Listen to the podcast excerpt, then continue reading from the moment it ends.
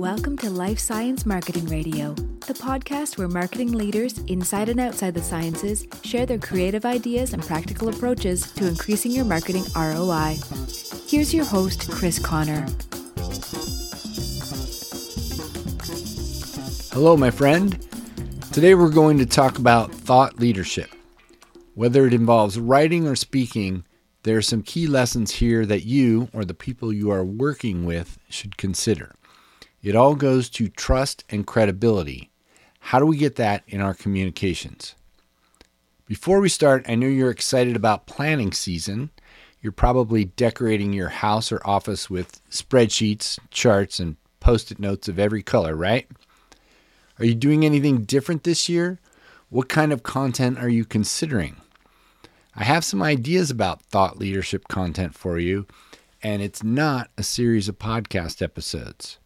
If you want to know more, schedule a chat with me through the Calendly link in the show notes.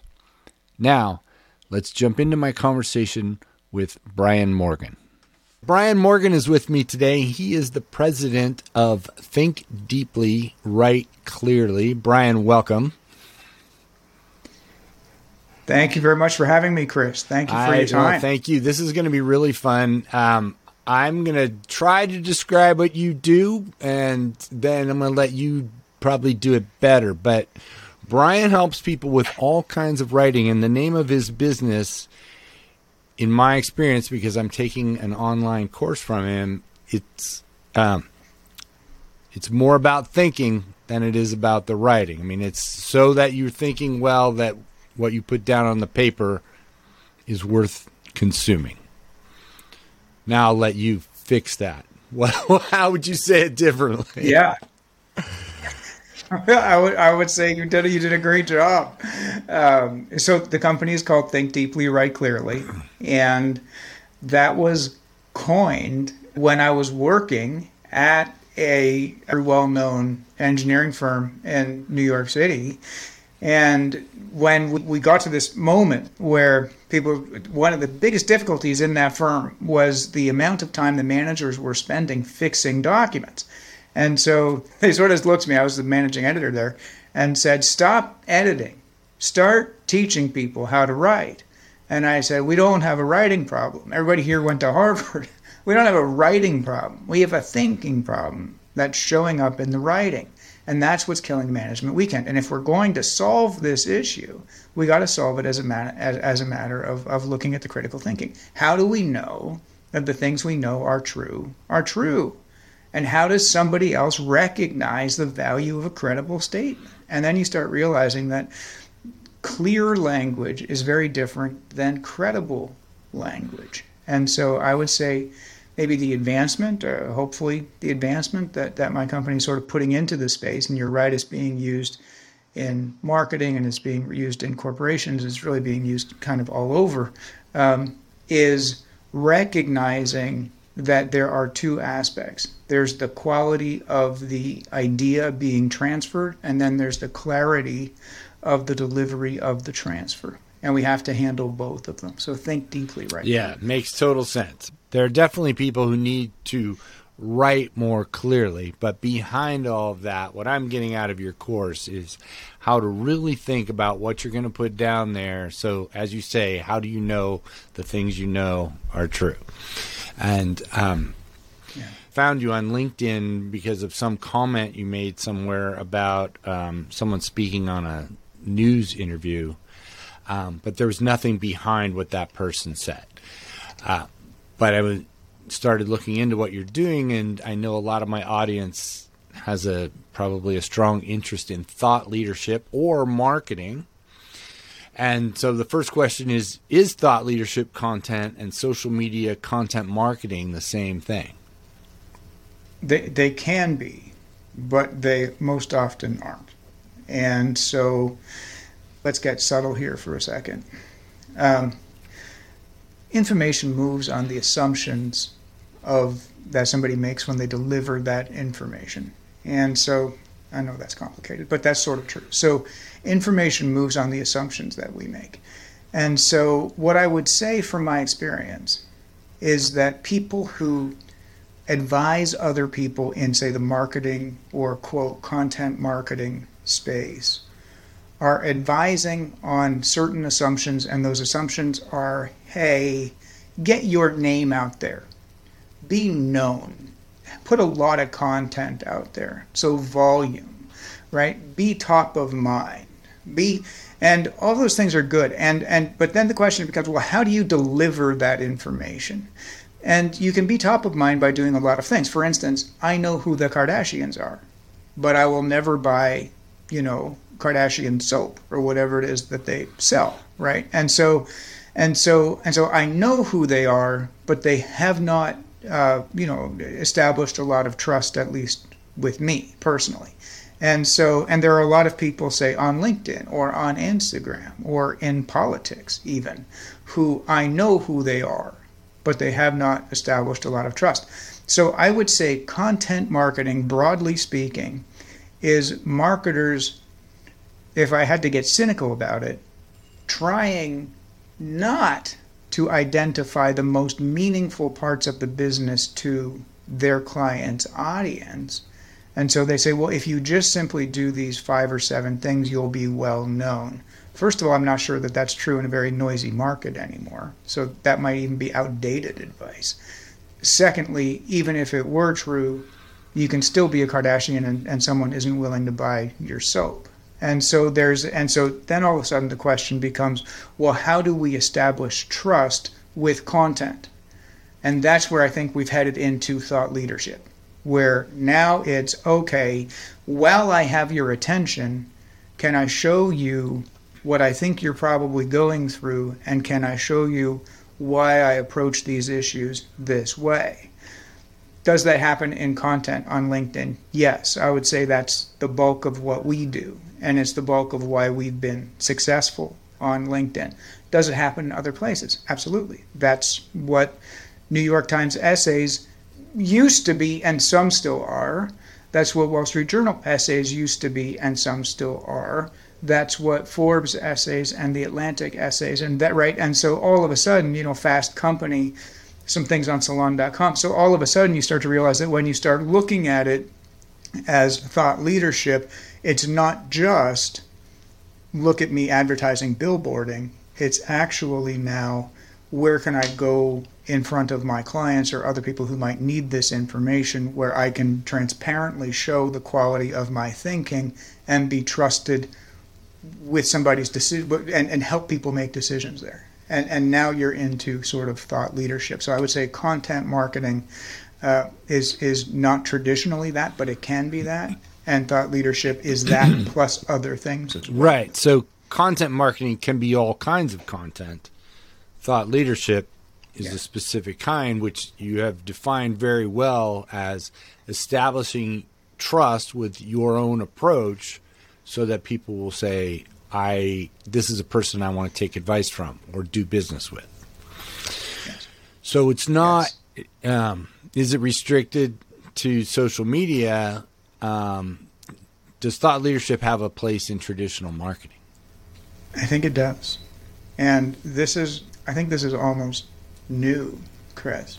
Um, I'm really finding this, so I'd actually be interested in your your thoughts on this because there's some sense that you have interesting thoughts. But but I think the funnel pages and the 45 minute webinars that people used to do and all of that stuff are way outdated now. And if we really think about what's happening, like if we really kind of break down the structure of somebody receiving content or information, there is a level of understanding that a person has and that a market has. So, so we'll just we'll just take. Uh, you know dietitians are going to say calories in and calories out right that's like that's like the general market noise of of that well, that's not really new. So you can go on a funnel and describe for someone, hey, calories in, calories out, and I'll help you track that, and you should pay me $1,000 a month to be your nutrition coach. and you might not get anywhere. And so now the question is well, when they arrive on that funnel page, or when they arrive on that ad, or when they arrive, how do you display that you have pieces of information that the noise of the market hasn't told that person already? And that is something that I think we've missed because there used to be a barrier to entry to noise. You had to, you had to pay hmm. really heavily to get on TV or, or newspaper ads or whatever. But you don't do that anymore. Like very, very, very dumb people can put their thoughts out there in front of you today, right? And so, and so there's a ton of noise out there. And the real question is, when that person gets to your funnel page, when that person gets to your ad, when that are, are you displaying that you can be trusted beyond the level of the noise? And I think that is fairly new in marketing. And I would say most marketers are very late to under to understanding that and compensating for that. And so I think we're looking at thought leadership being the tactic of let's just say the next 20 years that that it is a question of I know on YouTube what you're going to say to me if you're mediocre. What I want to know and pay for is what are you going to say to me if you're really an expert?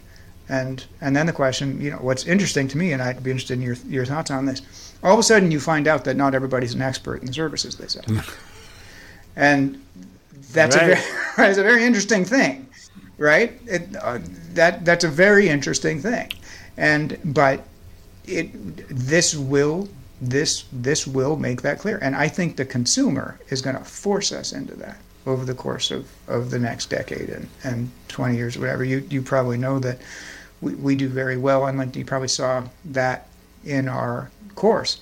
And so one of the things is, well, you don't have all that many followers. How come you're doing well and, and you've got repeatable income and it's, and it's pretty good income and all that kind of stuff? And it's like because the people that we are in contact with think that we are experts in the field. And I could go out to billions of people and not be an expert and get no clients. And so, where is trust earned and where is fast credibility earned? It's earned in the thing that the amateur can't say that the professional can, that the expert can. And I think that our job is going to be going into the future. Let's let's get those 15, 30, 45 words out to the people see the expertise that somebody's presenting to a problem. Nice. Yeah. So, I mean, you mentioned it's sort of the expert or the thought leader is adding something new to the conversation that no one else is.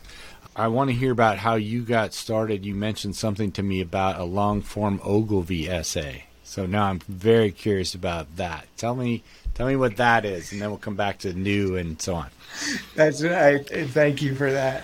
Um, I love it. Well, it's actually a reference point. It's it's not something that got me started, but but I found it reassuring. What's interesting, David Ogilvy, as as many people on your listening probably know, is you know was one of the world's best copywriters, and and, and if you look at his first ad, it's very long, right? So traditional marketing right now is going to say, write short stuff. There's there's short attention span. Uh, let's be honest. There's short attention span because most stuff sucks so, but if you have value to give, people have attention to give. So the, so the real question is not their attention span. The question is your value. That seems to be lost by a tremendous amount of people who should know better, and but not lost on Ogilvy. It was very long and it was very transparent. Tell us which one it is, because I know was, there I there like, must be people in this audience, and I don't know what you're talking about, but I'm guessing that when you say it, I'm going to go, "Oh yeah, I know that one." You know, uh, I could oh. Google it now, but I but I couldn't okay. actually tell you. It, but it, but I think it was life insurance. It was it was life insurance, or it was bonds, okay. or it was something like that, and it was long. It was I mean it was it was a, it was like a like a half a page letter to to you know on the Wall Street Journal. It was long, and it detailed exactly what the I think the bond how the bond market works and why they think that this is a good offer. And it converted like heck. It, it, and, and it's like, well, why did it convert like heck? Because this was someone explaining to people something that they did not know transparently and in a trustworthy manner. And but what did that person have to be? They had to be an expert. It was a piece of thought leadership. They had to be an expert. They couldn't just say, "Do you want to make more money on your bonds than you're making on your CDs?"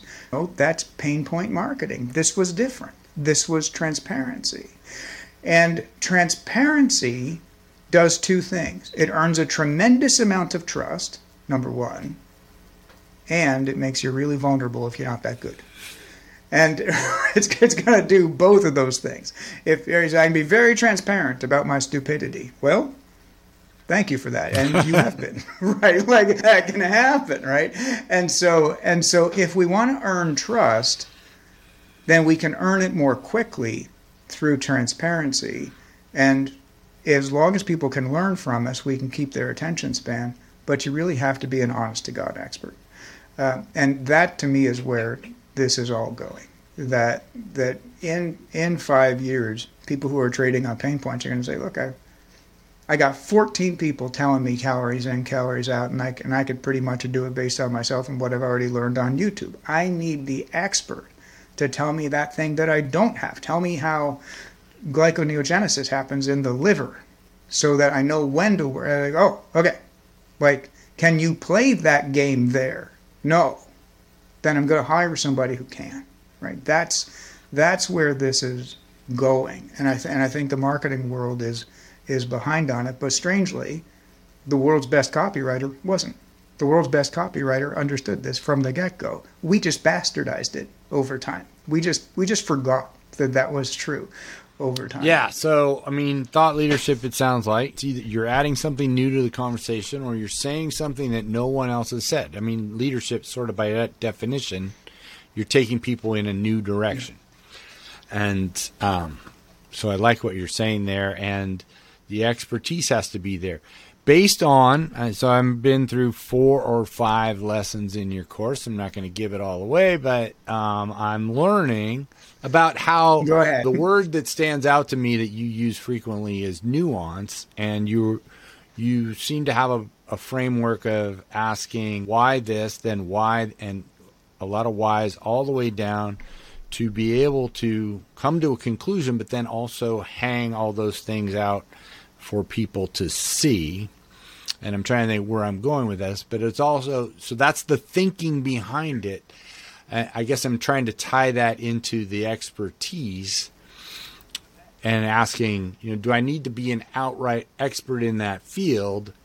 And what it sounds, it looks like to me is I need to at least have thought about these things and put some logic behind what I'm about to tell you through research or whatever, yes. which is your investigation framework. Yeah, beautiful.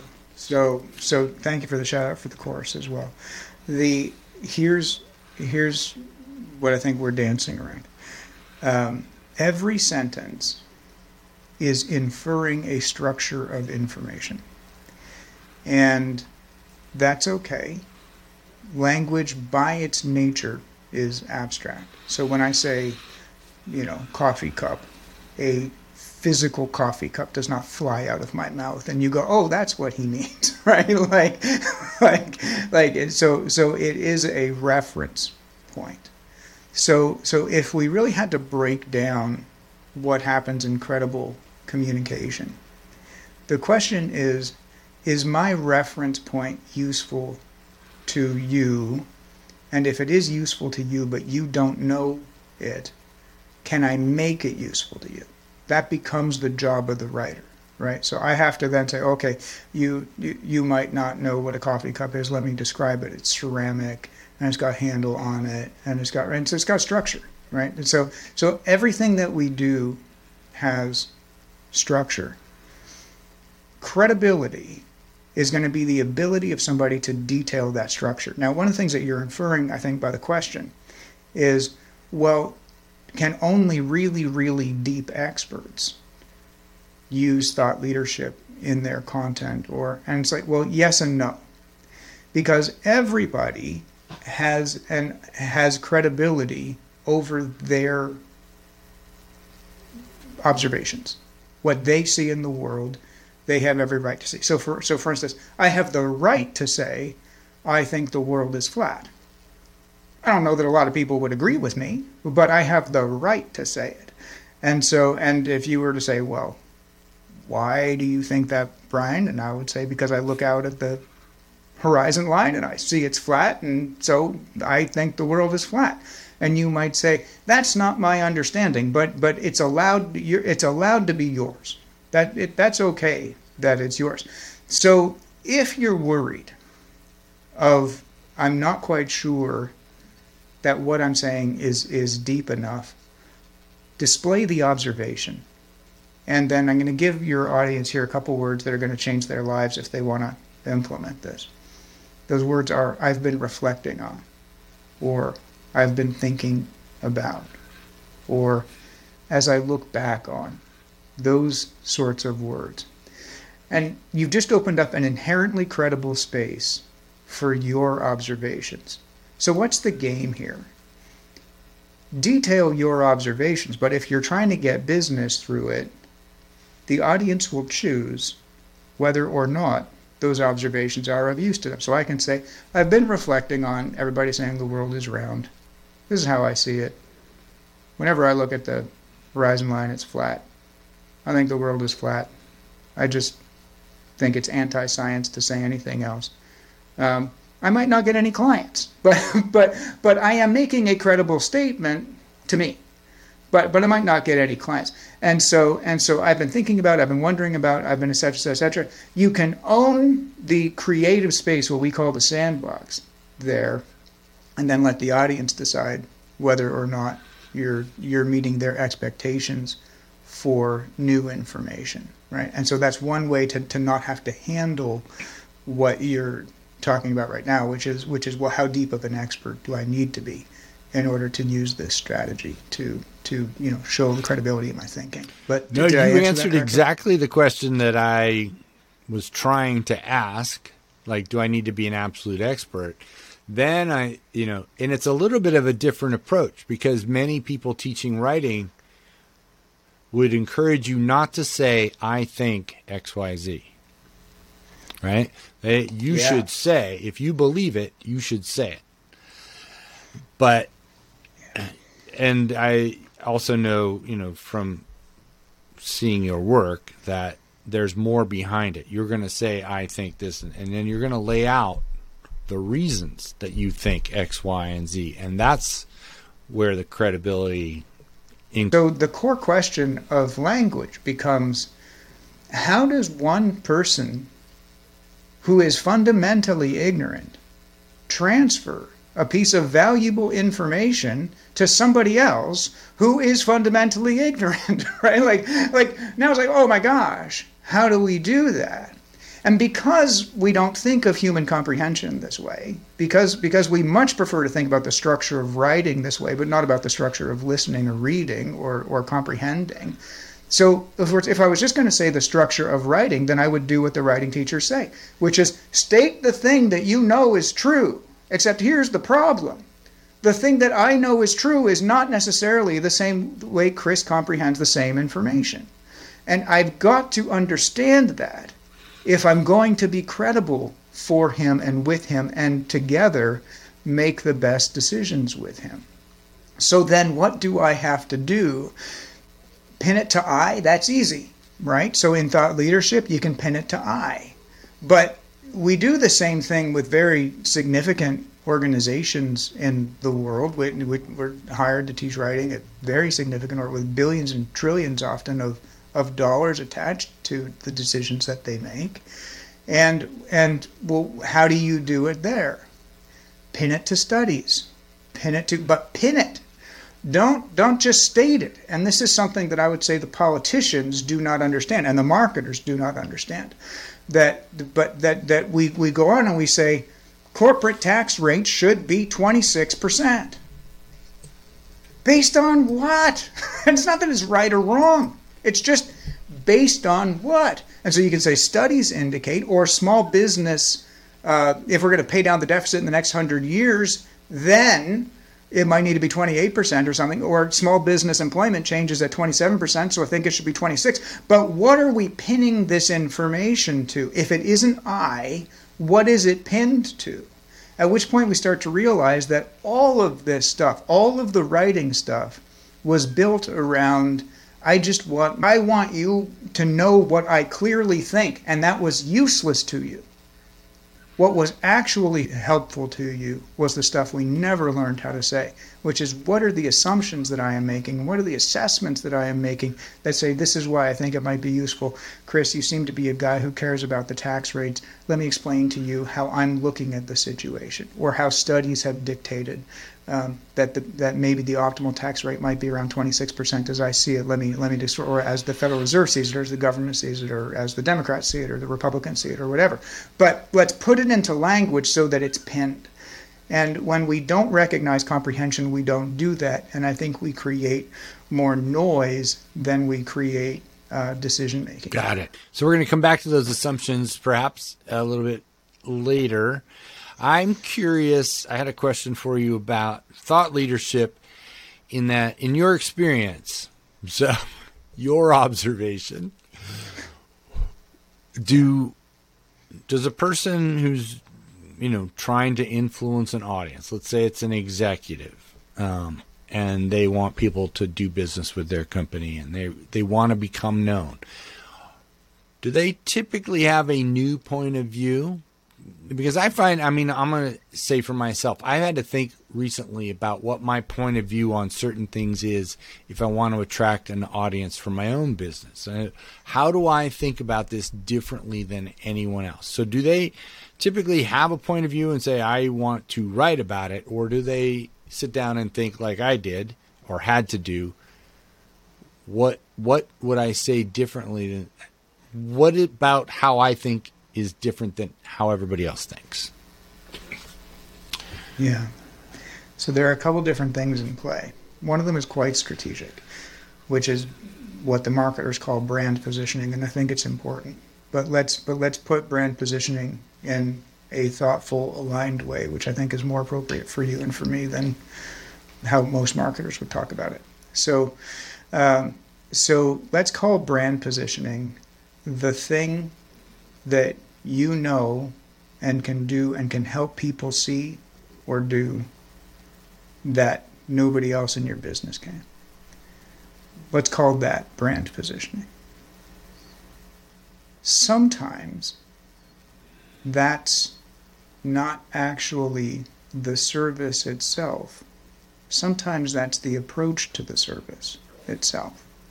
And so, for instance, a roofer might have exactly all the same stuff as the next roofer who comes to my house. And and the and one and, and the costs are very similar. But one of them sat down at the dinner table with us and said, I was up on the roof. This is what I'm seeing. This is where I bet you're having trouble. This is where I think we need to do this if we're looking short term. This is where I think we're going to need to do this if we're looking long term. Where are you budget wise? Where are you? Right? And the next roofer would come and says, "Yeah, I was up on the roof. It's going to be two thousand bucks. I can fix it." Probably the same tool, right? Probably the same tool. Probably the same quality of work, but one of them earned more trust.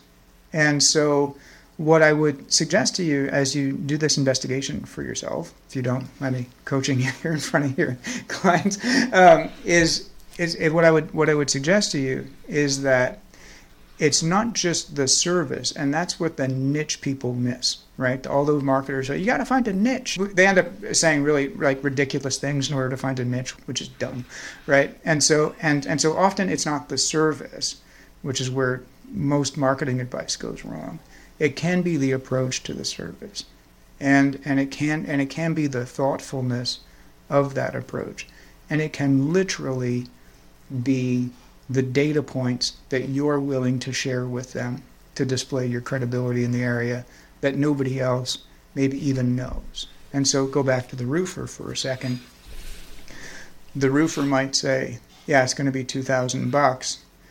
And they haven't shown a thoughtfulness of approach that makes me doubt whether they know the exact angle or will care about the exact angle of the uh, nails that they're using. But somebody who's showing a very thoughtful approach, I can say, I bet they're going to do everything they need to do to put to put the, the nails in the exact right way. Right? And so and so sometimes the thoughtfulness of the approach can carry that brand positioning with us. Yeah, does that answer yeah, your it question? does. I mean, uh, and I I like that. I mean, it comes back to thought leadership can be as simple as displaying your thinking to build trust, it is. right? Because I you That's definitely get Yeah. that vibe from people you work with, like, oh, I'm going to go with them because I know how they think, and I, it makes sense to me. Um, So let's talk about when you're helping someone like me or an organization with a thought leadership piece and the framework you start with.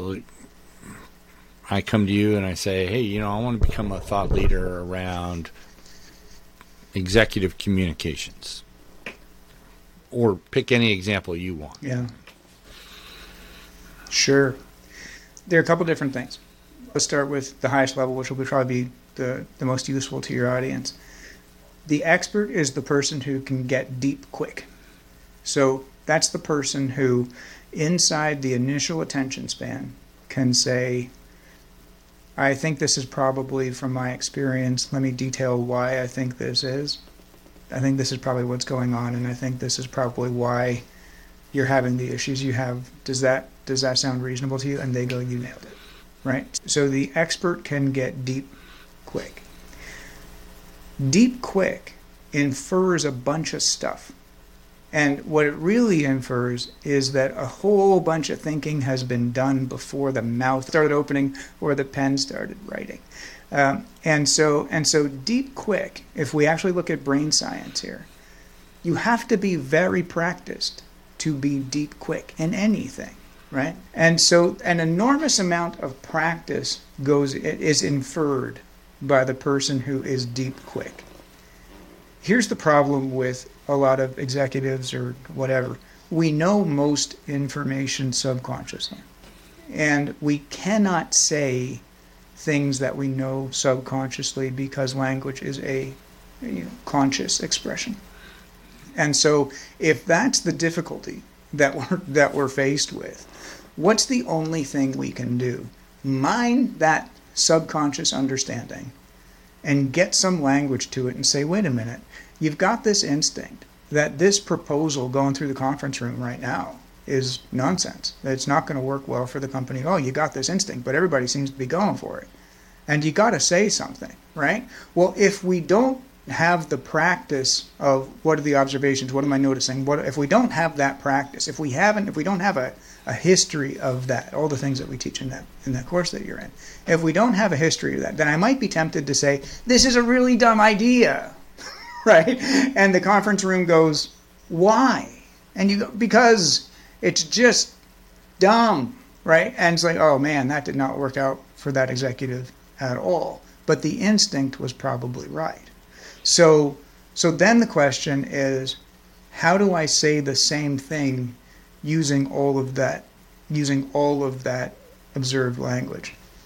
Do you guys mind if I share my observations on this because I think it's going to help us make a better decision?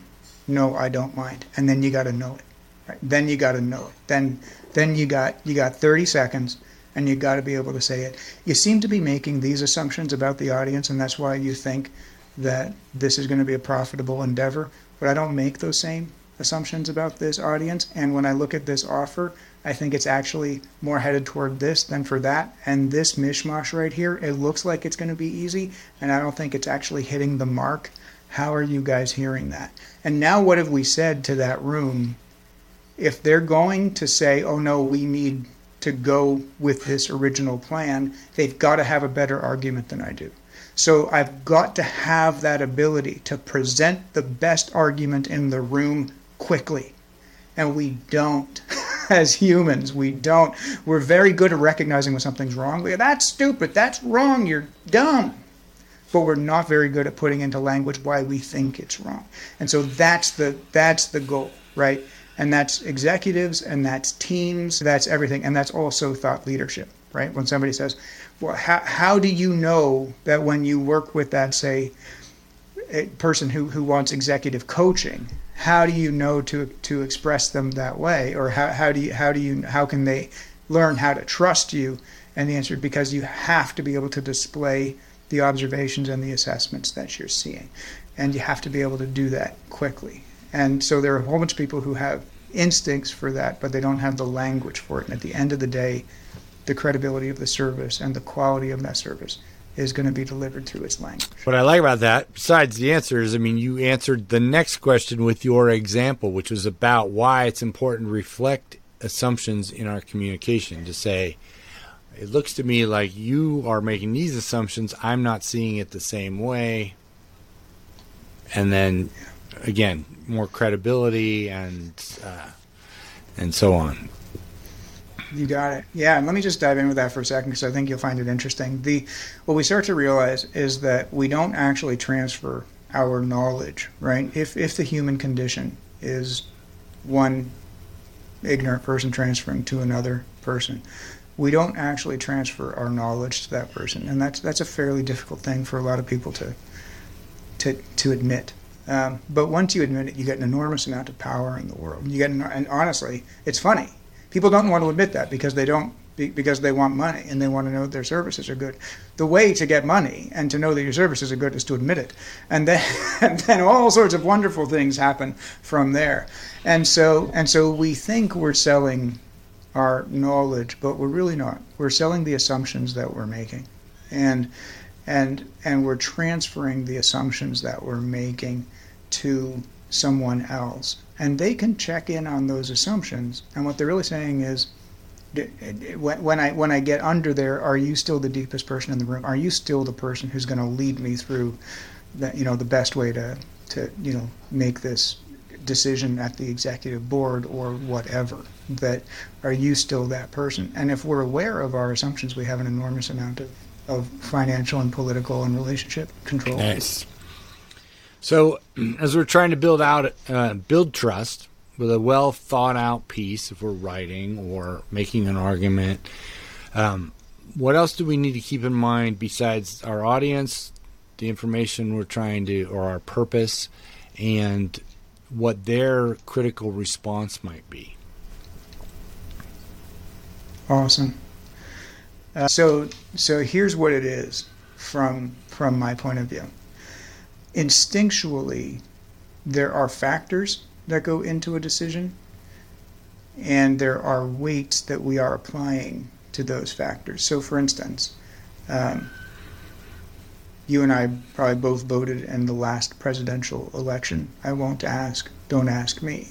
And there are reasons that you voted for the person that you voted for, and there are reasons that I voted for the person that I voted for. And if now there are millions of factors that go into that decision. I mean, your savings, the tax rates you like, you run a business, you don't run a, I mean, there are millions of them. And if I were to ask you, you'd probably come up with two or three key ones.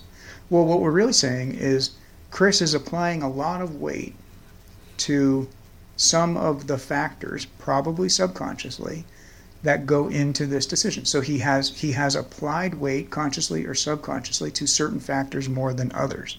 For me personally, I always think about who is the person that I trust to make decisions, which isn't always the person that I trust on issues. It's very this is just the way I vote. I'm not saying anyone else has to vote this way. But but it's the person that I trust to make decisions because there will be decisions of war and peace, and there will be decisions of tax rates, and there will be decisions of, and and I don't want any of that done by rote. I want all of that done with a really thoughtful process. So I put critical thinking as a factor that I vote on, and I do that not with the president. I do that with the dog catcher. Like, and so and that that that, but that's how I vote. You might look at it very differently. So and so we have these weights that we are applying to things those factors and weights, the control, do the, the real question that the audience is asking on anything that we state, do you understand all the factors? Have you considered them all? And can you explain your weights? When you've got that, you've got the thinking part done. And now it's who's the audience, what's the expected critical response, etc. Got it. Yeah. I think I'm trying to think if uh, about my response to that, but like, yes, I here are my arguments, and here are my priorities, and what I think is most important, and what I yes. what I put put yeah. weight on, which tells you a little something more about me, as you just did with your thinking. You say I, and I totally get what you mean when you say decision making, like because a president, for example, is going to make decisions somewhere along the line that, based on an issue, you know you're not going to agree with. But you want to know how they will think about it when that happens. Yeah. That that's where right. I sit in comfort. Right. Not everybody does, but that's yeah. where I sit. Some people want the president to you know, flick a switch up or down on all these issues and assume, you know, right. that's what they're going to get. And yeah, got it. Um, right.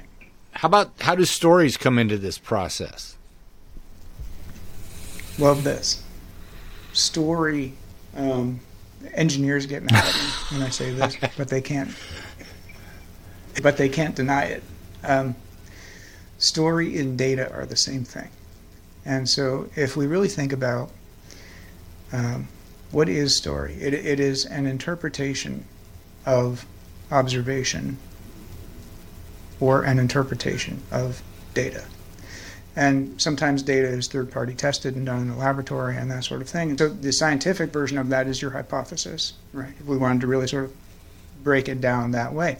But that's what it is. It's a collection of data meaning that that I'm going to test in the world in a, in a data and so and so data to me and this is something that we miss does not have inherent value. The only value that data has is how we assess it and and make use of it. And when we understand that we begin to say okay how does that apply to our language? And how can I show people the necessity of the data that I have collected or the use of the data I have collected if I want to say get more funding or I want to get people interested in this project or etc. And that's going to come through story. That's not going to come through data and I think that's largely misunderstood and even in the scientific community. Well, Brian Morgan, this has been very fun. I think I know people are going to learn a lot about you know establishing trust trust in your writing, um, and should help people be much better in their marketing writing and their thought leadership writing. So, thank you so much for taking your time and cutting another five minutes off of somebody else's meeting. It was awesome. Thank you so much for this, Chris. It was awesome to chat with All you. All right. Thank you so I much. I will let you Thank you, listener, for hanging out longer than usual.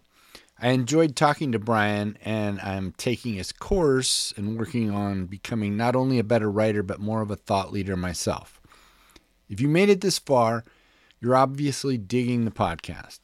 You also know a couple other folks who will like it as well. I'd be grateful if you'd share it with them. I have several great episodes in the can and lined up to record before the end of the year. I'll be back in two weeks with the next one. Talk to you then. Bye bye.